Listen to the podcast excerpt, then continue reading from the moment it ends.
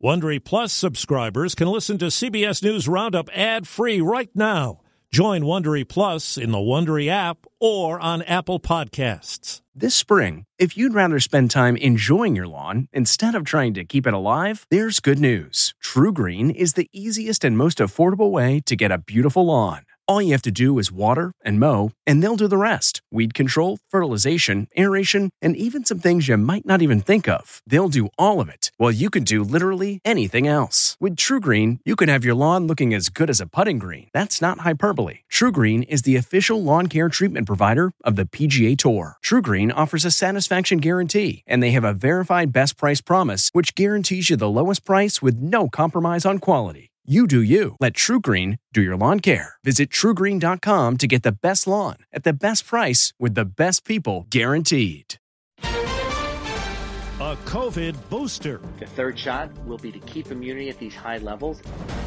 Storms batter New York City. Huge, huge, huge amount of rain in a short amount of time. Ominous signs as U.S. leaves Afghanistan. The Taliban have taken territory at lightning speed.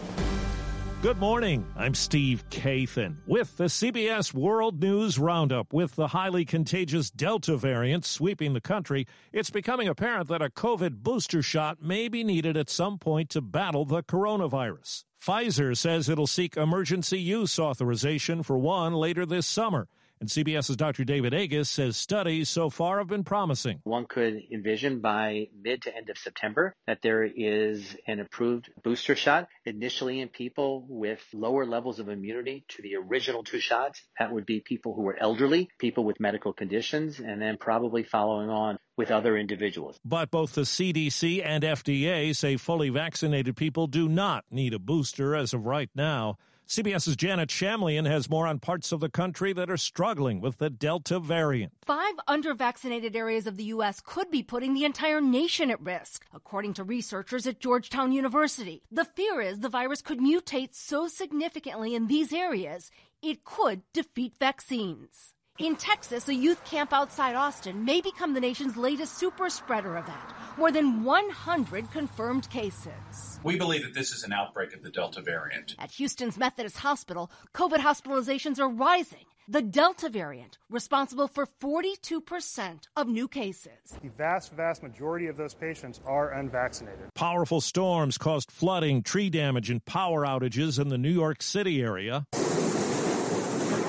Water surged into several subway stations. New York City Transit Chief Sarah Feinberg's dealing with the mess. The water comes through the vents, down the stairs, and those waterfalls. And it was not easy getting around by car in a lot of places. This woman encountered a high water traffic jam in the Bronx. The car started swaying and floating, but it was so crowded, no emergency vehicles could get by. New York City and much of the rest of the Northeast are getting rain today from Tropical Storm Elsa. It's a system blamed for one death in Florida, and it's caused flooding in states all along the eastern seaboard. A tornado did damage and caused injuries in Georgia. CBS News meteorologist Jeff Berardelli. The storm is racing its way northeast. We just had a wind gust in southern New Jersey to around 80 miles an hour, so it still packs quite a punch. And in the west, more high heat is in the forecast tomorrow through Monday. Death Valley tomorrow, 130. It would be the highest temperature ever reliably measured. Defending the withdrawal of U.S. troops from Afghanistan, President Biden now says the American mission will end there on August 31st. In Kabul, CBS's Charlie D'Agata spoke with the top U.S. diplomat about the road ahead. Across the country, districts are falling to the Taliban like dominoes. As U.S. forces head for the exit and militants inch ever closer to the capital, the U.S. Embassy has been taking a hard look at its own security situation. The top U.S. diplomat in Afghanistan is Ross Wilson. We have added some additional quick reaction capabilities. Evacuation plans in place? At this point, I don't think it's imminent. Even now, American diplomats shuttle back and forth by helicopter. They're concerned about Talib moves to uh, gain control over some of the highways that are important points of supply for our embassy. Two Haitian Americans are among 17 suspects detained so far in the assassination of Haiti's president. Authorities say others are being sought and several have died in gun battles with police. A UN envoy says Haiti has asked for additional security assistance. Michael Avenatti, the outspoken attorney who represented Stormy Daniels in lawsuits against Donald Trump, has been sentenced to two and a half years in prison. He was convicted of trying to extort $25 million from Nike, threatening the company with bad publicity. In a tearful court statement, Avenatti said he alone destroyed his career and his life. The judge said he became drunk on the power of his platform.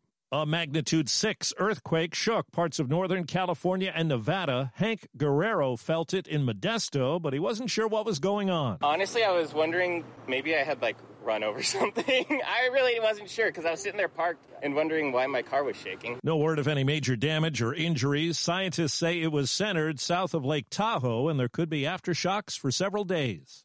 Overseas, at least 52 people died in a fire at a five story food and beverage factory outside Dhaka, Bangladesh. 26 others were hurt jumping to safety. Well, as the coronavirus surged in this country, travel fraud took off too, as we hear from CBS's Peter Greenberg. During the pandemic, it's estimated that fraudulent websites, fake travel agents, and bogus offers promising free or dramatically discounted trips stole $74 million from Americans. But help may be on the way. U.S. Senator Amy Klobuchar has now co authored legislation to help the Federal Trade Commission protect travelers from unfair and deceptive practices. There were refund scams, as many people during the pandemic had to cancel trips. These scammers would charge a fee and promise them they'd get their refunds. There were no refunds, and they'd already paid out stuff to the scammers. Since the pandemic began, the FTC has registered more than 40,000 consumer complaints about travel fraud. For the first time, an African American has won the Scripps National Spelling Bee. For most people, the words are enough to make our heads explode. The Anatophadia, does this contain the Greek root ia, meaning condition?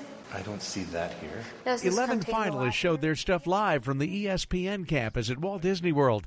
The last one standing, 14 year old Zaila Avant-garde from Harvey, Louisiana. Murraya. M U R R A Y A. That is correct.